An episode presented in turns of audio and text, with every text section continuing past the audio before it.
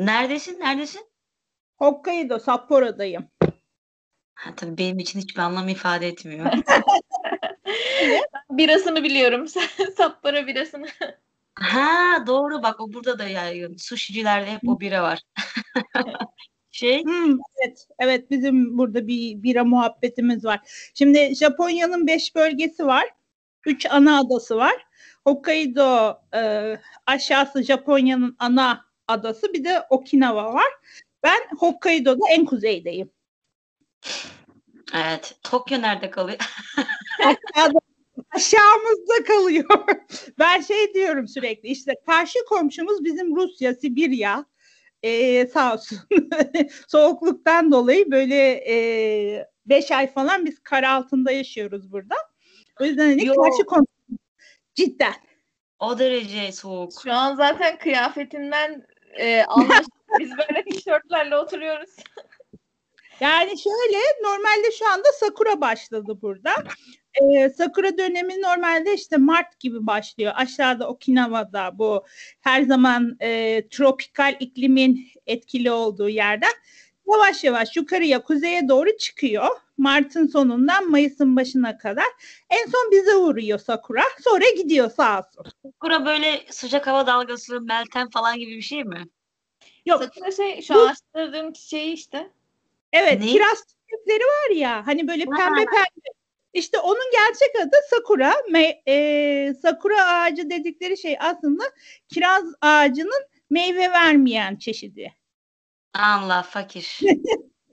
Öyle olunca tabii biz böyle güneyden yukarıya geliyor. O zaman ısındığımızı anlıyoruz. Sakura gelmeden ısınamıyoruz burada.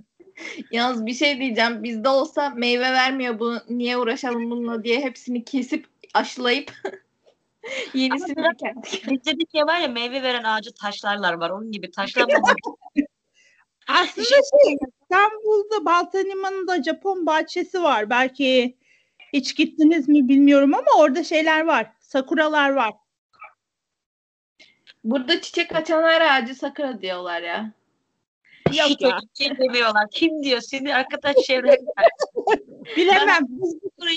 Rüzgar sandım, düşün yani. O kadar alakam var. Aa, o senin cahilliğin. Yok estağfurullah canım. Sakuralar daha gelmedi yani. Ben zaten en çok şeye çok şaşırmışımdır. Yani küçükken ilk öğrendiğim zaman, şu an burada kışsa orada yaz, orada yazsa burada kış muhabbeti böyle. O kuzey yarım küre, güney yarım kürede geçiyor ya. Aşağısı şimdi kışa giriyor. Avustralya, Yeni Zelanda tarafları. Yani biz bütün kuzey yarım küreye şeyiz aslında. Hani yaza doğru gidiyoruz ama kuzey kutbuna daha yakın olduğu için burası soğukluk anlamında çok güzel zamanlar yaşıyoruz. Yani şöyle söyleyeyim, dışarıda rüzgar var. Ben dün gece doğalgaz açtım. Yani, ama rüzgar soğuksa tabii. Soğuk, güçlü, kuvvetli. İşin kötü tarafı, Japon evlerinin ısı yalıtımı yok. Hani öyle olunca da normalden yani, daha sıkılıyor. Anlıyorum. Hani Barcelona'da ısı yalıtım yapmamalarını anlıyorum. Çünkü zaten çok az kış oluyor. Adamlar ısı yalıtım diye bir şey bilmiyorlar falan filan. Ama orası madem soğuk oluyor, hatta böyle neredeyse işte Sibirya muhabbeti dönüyor, rüzgar yapıyor. Böyle Japonlar bu konuda çok düşünceli olarak biliniyorlar. Hani böyle bu tip şeyleri düşünen. Acaba bu bir yanlış bilgi mi? Niye bunu yapmadılar? Yanlış bilgi yapmayın. Çok büyük bir yanlış bilgi. Çok büyük bir yanlış bilgi. Bir kere hani duvarlar ince, çok ince. Bizdeki, Türkiye'deki veya bilmiyorum Fransa'da nasıl ama Türkiye'de genelde yerden ısıtmalı oluyor her yer ve haliyle hani bir apartmanda yaşıyorsan yanındaki, sağındaki, solundaki, aşağıdaki, yukarıdaki yakınca sen çok fazla yakma ihtiyacı duymuyorsun. Burada öyle bir dünya yok. Ben yaksam da ısınamıyorum. Hani doğalgaz atıyorum. Türkiye'de alt komşumlar soba yakıyorlar. Dolayısıyla yakmıyorlardı. Üst komşum da alkolik, sürekli pencereleri açık da hararet yapıyordu galiba. Ben de aynı şeyi hissediyordum. Komşular yakmıyor. Ben yaksam da ısınmıyor. Yani ev ısınmıyordu. Orada da biraz o mantık galiba. İnsanlar yakmıyor. kalın giyiniyorlar belki de. Yok, yapsalar da şöyle mesela ısıtıcı hava üfleyen, yani klima tarzı bir ısıtıcım var benim evde. Çoğu evde de böyle. Ya işte onun daha bir elektronik hali, daha bir böyle doğalgaza uyarlanmış halini diyorum. Şimdi öyle olunca tek bir bölgeyi ısıtıyor. O da tabii genelde uyulan yerlere yakın yapılıyor. Mutfak kısmına gidemiyoruz. Banyoya falan gittiğin zaman zaten orası buz kesiyor kışın. İnsanın banyoya giresi gelmiyor kışın mesela bu soğuktan dolayı. Zaten ne gerek var yani, vücut ısısını korumak lazım. O işe yaramıyor, burada olmuyor ya. Ben sosyal ilk geldiğimde... Sosyal mesafe de var biraz Japonya'da. İnsanlar evet, çok evet, yaklaşmıyor zaten. Koksan da anlaşılmaz. Yani hani şöyle evet o noktada haklısın çünkü kullanmıyorlar. Ben burada neredeyse deodorant, parfüm kullanan Japon görmedim. Bir tane ya, çok... Şöyle bir şey vardı biliyorum. Çok kokmadıkları ile ilgili de birkaç söylenti duymuştum. Onun sebebi büyük ihtimalle az baharatlı yiyecekler tüketmelerinden kaynaklı. Çünkü çok, ne kadar çok baharatlı yiyecek tüketirsen o kadar çok vücudun toksin atmaya evet, çalışıyor. Mesela zayıflamaya çalışan insanlar hep derler, acı biber yiyin. Hani hı-hı, yemeklerinize acı biber koyun ki vücudunuz onu yakmaya çalışsın. Öyle bir şey var. Burada bütün yemekler tatsız tuzsuz. Hani o kadar değil tabii ki de. Günlük hayatta yediklerimiz bizim çok tatsız tuzsuz olunca o noktada bir de galiba bünye olarak tersiz olmaya alışkınlar. Bilemiyorum. Çok, kıl da yok çok fazla. Onun da etkisi var galiba. Hani kıllar yani, tersiz. Duruma değişebilir. Yani hani bölgesel kıllanma var burada. Gittiğim bölgesel kıllanma var. Yani şöyle söyleyeyim. Şimdi ilk geldiğim yılın yazında mesela işte arkadaşlar, erkek arkadaşlar giyiyordu, şort giyiyordu falan. Bir ara böyle gözün bacağına kaydı çocuğun. Bacağının önünde tüy var. Arkasında yok mesela. Abi bizim Türkiye'de yaşlılarda oluyor, dökülmeye başlıyor. ya da lazer yaptırırsan böyle parça pinçik dökülüyor böyle gibi. Hani kollar falan hiç tüy yok adamın ama bacağının önü bildiğin full tüyle böyle bakıp durdum, ne oluyor buna falan. Hani ne yiyor, neyi, suyundan mıdır, havasından mıdır? O kıl olmama şeyi daha çok Korelilerde var ya. Ha. Korelilerde neredeyse hiç tüy yok ya. İki tarafa da kılsız diyorsun. Japonya evinde geçiş aşaması olmuş.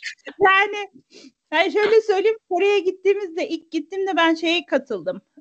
Kongreye katıldık arkadaşla. Yani böyle bacaklarına baktık.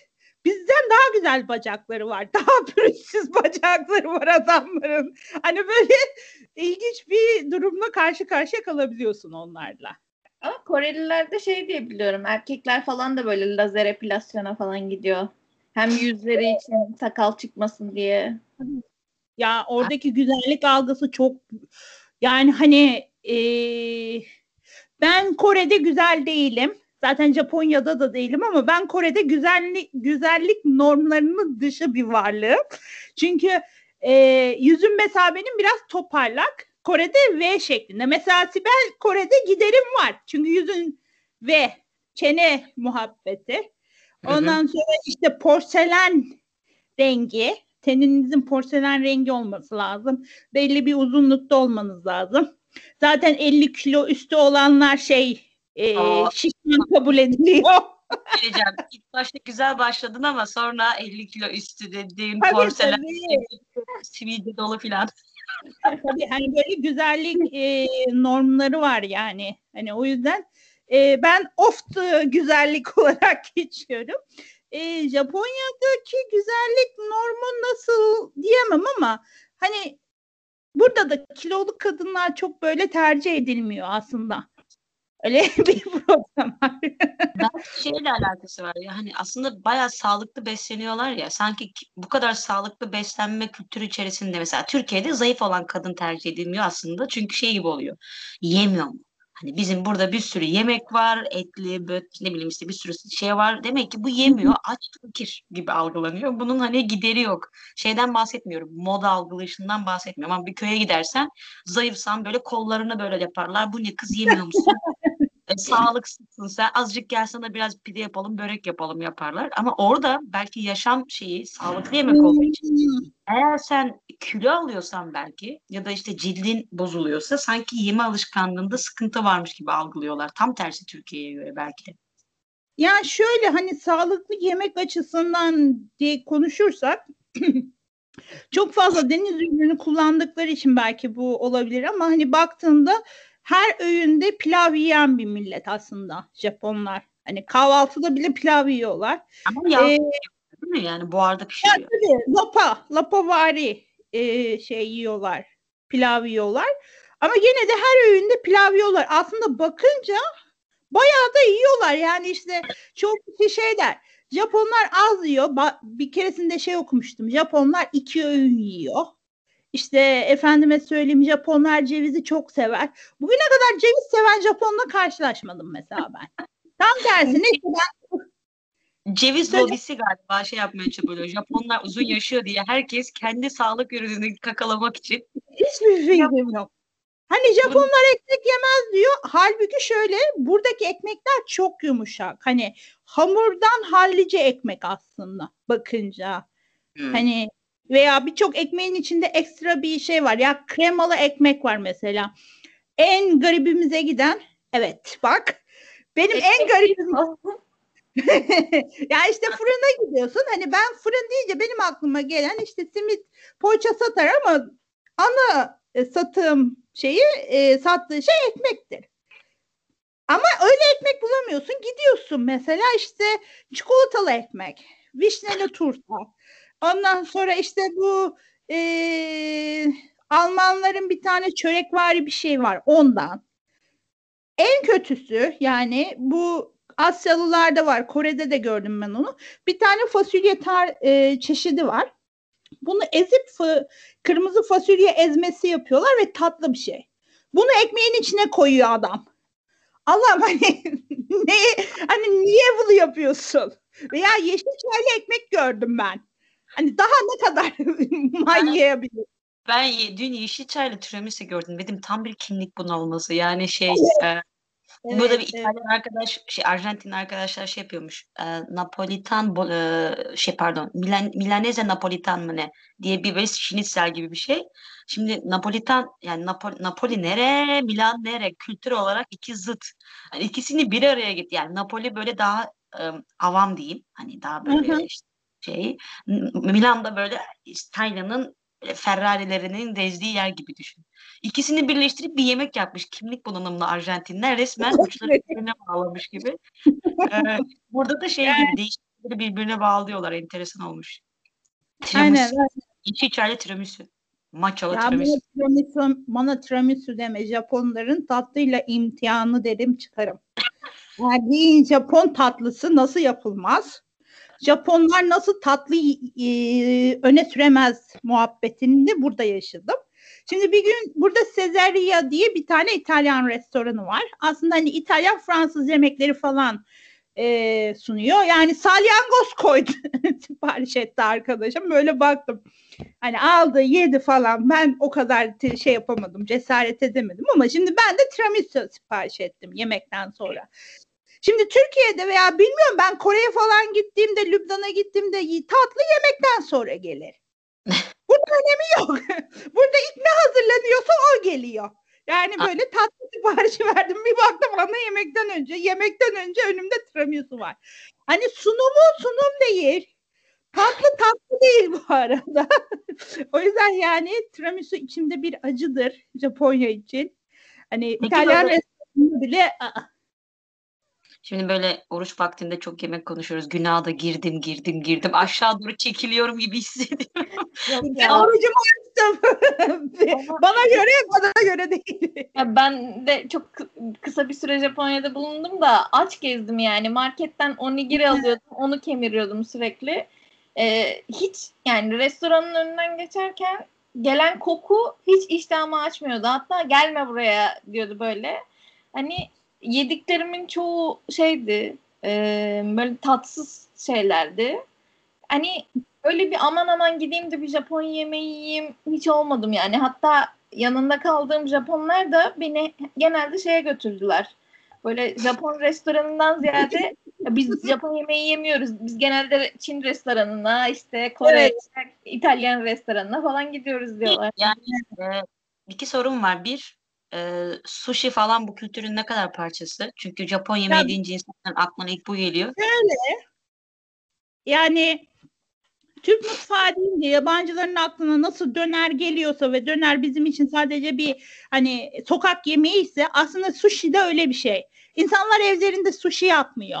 Çıkıp yiyorlar. Ya çıkıp yemesi daha kolay. Çünkü hani 10 cent falan 100 yen. Burada 100 yen 1 dolar falan. Yok 1 dolar mı?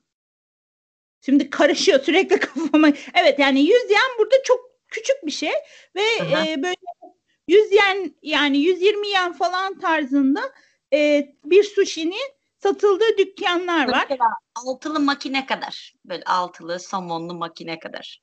Ne kadar? 1 dolar mı? Şimdi altılı diyorsun. 6 tane 300 yen falan. 3 euro, 3 dolar falan. 2-3 dolar. 3 dolar falan. Ve hani çok şey böyle büyük bir para değil burada o baktığında. Yani bir tane sushi restoranına gittiğinde böyle 1200 yen, 1300 yen falan verdiğin oluyor. Ya, tamam, çok aşırı ucuz değil, çok aşırı pahalı değil. Burada da öyle mesela menü falan muhabbeti ama Türkiye'de biraz pahalı galiba. Türkiye'de artık o Türkiye. Hani evet, yabancı yemekler çevirdim 300 yen burada yaklaşık 23 liraya denk geliyor. Yani 23 liraya sushi yemeği burada hayal edemiyoruz biz. Evet. Evet yani Türkiye'de yabancı restoranlar gerçekten çok pahalı. Yani ben Türkiye'deyken ayda bir farklı bir ülkenin restoranına gitmeye çalışıyordum. Yani normalde yarı yarıya ödeyebilirdim mesela Türk restoranına gidip çıksam. Yani o yüzden evet biraz pahalı ama burada çok değişmiyor. Yani burada yabancı ülkelerin yemekleri belki 250 yen falan daha pahalıdır. Normalde bir Japon restoranına gidip yemeye kalkışsan. Peki anladım. İkinci sorumda aklıma gelen şu.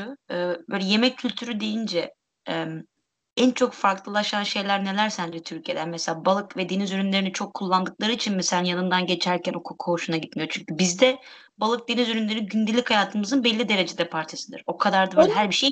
Denizden babam çıksa yemem yani. O yüzden böyle biraz şey orada yiyorlar madde. O aslında onun sebebi domuz. Biz domuz kokusuna çok alışkın değiliz. Domuz etinin normalden farklı bir kokusu var. Belki sen alışmış olabilirsin Fransa'da ama Türkiye'de onun kokusunu biz almıyoruz. Bunu ben Kore'ye gittiğimde fark ettim. Mesela şeyde yürüyorum. Restoranların olduğu yerde yürüyorum. Ağır bir koku yayıyor domuz eti. Evet. Gerildiği zaman. Ondan kaynaklı diye düşünüyorum. Yoksa baktığında hani çoğu şey çiğ burada. Çiğ at eti yedim mesela ben. Çiğ at eti mi? Evet, çiğ at eti yedirdiler bana. Hani çiğ balığı falan gibi. Açtılar. Nasıldı peki tadı? Yani çiğniyorsun. Gitmiyor.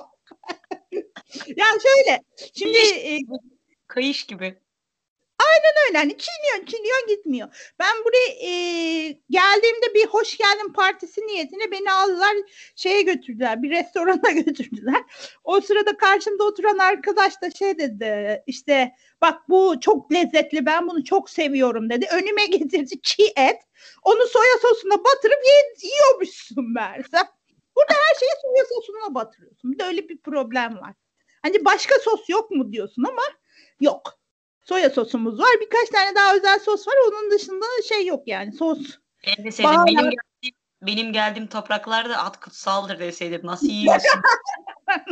Ben onun çiğ at eti olduğunu sonra yedikten sonra öğrendim. Çünkü yiyorum, çiğniyorum. Gitmiyor sonunda sordum. Ne eti bu? Hani balık değil belli. Tavuk değil belli. Hani ne yiyorum ben? Mertem bana söylenemeydi. Ama şey konusunda galiba yemek konusunda Çinler kadar uca gitmiyorlar. Börtü, böcek falan, yarasa gibi şeye gitmiyorlar. Belli bir yerde kalıyor. Hani bize çok ekstrem gelen bir yeme alışkanlıkları belki yok anladığım kadarıyla. Hani. Köpek yediklerini duydum. Aha. Ama onun dışında öyle atopot yiyorlar ama pişmiş atopot yenildiğini biliyorum. Ben de yedim çok. Yiyorlar. Çok şükür. Tabii ahtapot falan yeniliyor. Hani ben de yedim ahtapot. Ahtapot güzel böyle cart cart böyle ısırırken sert bir ses geliyor mesela. Pişmiş de olsa. Oktopus muydu? Hı. Ha, tamam. Burada da çok yaygın ya. Böyle kolları bacakları şeklinde geliyor. Yani şu oktopus öğretmen bir şey vardı ya, bir Netflix belgesi de vardı, hatta ödül aldı galiba. Oktopusların aslında ne kadar zeki olduğuna dair bir belgesel vardı. Onu izledikten sonra arkadaşlarım bazıları ahtapot yemeği bıraktı. Ben niye? İşte tam ne? Ya işte çok düşünüyorlarmış, kafası zekilermiş falan filan modunda, tamam mı? Ben tabii canlılara genel olarak zeki baktığım için bir bakteriyle, yani açıkçası ne bileyim kefir içerken de bir şükrediyorum. Diyorum ki sizi yiyorum ama birbirimizde alan arkadaşlığımız bozulmaz. Oktopus da şey, yani biraz daha hassasmış öyle çok hani. Balıklar salak geliyor galiba ama oktopusun akıllı olduğu ile ilgili bir belgesel olunca yemeği bıraktılar. Biraz bir vejetaryen vegan şey yani. Benim yanlış bilmiyorsam deniz canlıları arasındaki en zeki hayvanların başında yunus geliyor mesela. Ha, biz yunus yemiyoruz ama hani Japonya'da mesela balina eti çok yeniliyor. Yunus eti de yeniliyor diye duydum. Hiç karşılaşmadım, gittim hiçbir restoranda da yunus eti yer misin denmedi. Ama hani yunus etini, yunus avladıklarını biliyorum mesela, veya çok büyük bir miktarda balina avcılığı var burada. Daha önce şeyde sınırlandırılmıştı, işte yılda belli bir miktar avlayabilirsiniz tarzında bir şeyler vardı ama anladığım kadarıyla son yıllarda bu sınırı sürekli aşmaya başlamışlar. Evet. Hani bunun dışında bayağı zehirli bir balık var. O balığı yiyor Japonlar ama o balığı hazırlayanlar özel ustalar oluyor. Yanılmıyorsam bir yıl eğitim almak zorundalar. Çünkü onu hazırlarken belli tekniklerden geçirip, belli kesme tekniklerinden geçirip zehirli bölgesini alıyorlarmış. Bu manyak özel bir şey. Manyak bir şey ya. Zehirliyse balık zorlama arkadaş. Balık güzelmiş. Ben bilmem. Hani daha yemedim. Bayağı lezzetli diyorlar. Ha. Hani o yüzden bayağı ünlü. Galiba aşağıda Osaka bölgesinde yapılıyor. Bayağı ünlü restoranlar var diye duydum. Ama hiç gidip yemedim. Yemekten son söyleyeceğim şey de şu. Yani aslında çok ilginç çünkü pişirmek insanın bakteriyel anlamda virüslerle karşılaşması anlamındaki en sağlam örnekler, yani en sağlam çözüm yöntemlerinden bir tanesi. Pişirmeyi bir tarafımızdan boşuna uydurmadık. Yani bulduk. Pişirince o bütün şey biraz daha geçiyor. Japonların özellikle bir şeyleri pişirmeden yemesi ama onun karşılığında çok fazla hastalıkta olmaması garip bir adaptasyon olmuş. Yani ya da belki de var. Çünkü bir şey çiğ yemek bayağı riskli yani. Eti özellikle. Ben kaynaklandığını düşünüyorum. Şimdi ada ülkesi olduğu için diğer yabancılarla çok iç içe geçmiyor. Yani hastalıkların buraya uğraması ancak yabancılar sayesinde oluyor. Bakınca. Hani ondan dolayı son yıllarda belki daha çok hastalıklarla karşılaşmış olabilirler ama 1800'lü yıllara kadar sağlıklı olmaların sebebi çok fazla hastalık taşıyıcısıyla çok bir araya gelmemelerinden kaynaklı diye düşünüyorum. Yani onun dışında Japonlar hastalık bünyeyle alakası olabilir. Çünkü atıyorum çok bir nihayetinde hayvanlar kendi aralarında vektör görevi görebiliyor. Birbirini taşıyabiliyor. Ama eğer yeni hayvanlar ya da çok zor, çok garip koşullarda, pis koşullarda yetişmiyorsa ya da o hayvanlar birbirlerine yeni şekilde karışmıyorsa o ihtimallerin olması da çok zor. En basit Çin'deki o hayvanlar arasındaki virüs ya da vektörün olmasının sebebi o hayvanların pazardaki durumlarıydı çoğu zaman. Yani kesinlikle. Çok fazla yan yana gelme ihtimalleri çok kolay değil o tip hayvanların o kadar sıkışık ve pis koşullarda. Aynen. Ya bir de şöyle bir şey var. Bazı hastalıklar Japonlara özgü. O da yedikleri yiyeceklerden kaynaklı. Bazı kanser türleri Japonlarda çok fazla gözüküyor. Veya şey diye duymuştum. Burada hazır ramenler çok fazla tüketiliyor. Ve o tüketilen hani orada kullanılan soslardan dolayı karaciğerlerin zarar görmesi çok normal olarak ortaya çıkan bir sorunmuş. Hatta birçok yabancı buraya geldiğinde bununla karşılaşabilir diye uyarılıyor. Hani böyle bir durum da var aslında. Hani çoğumuzun görmediği. Türkiye'de hani çoğumuz hazır erişteyi kullanmıyoruz ama burada yani bir yerde 10 tane Japon varsa bir haftada bunların en az 2 kere bu gidip hazır ramen yiyordur. Hem ucuz hem hazırlanması kolay. O yüzden böyle bir problem de var aslında.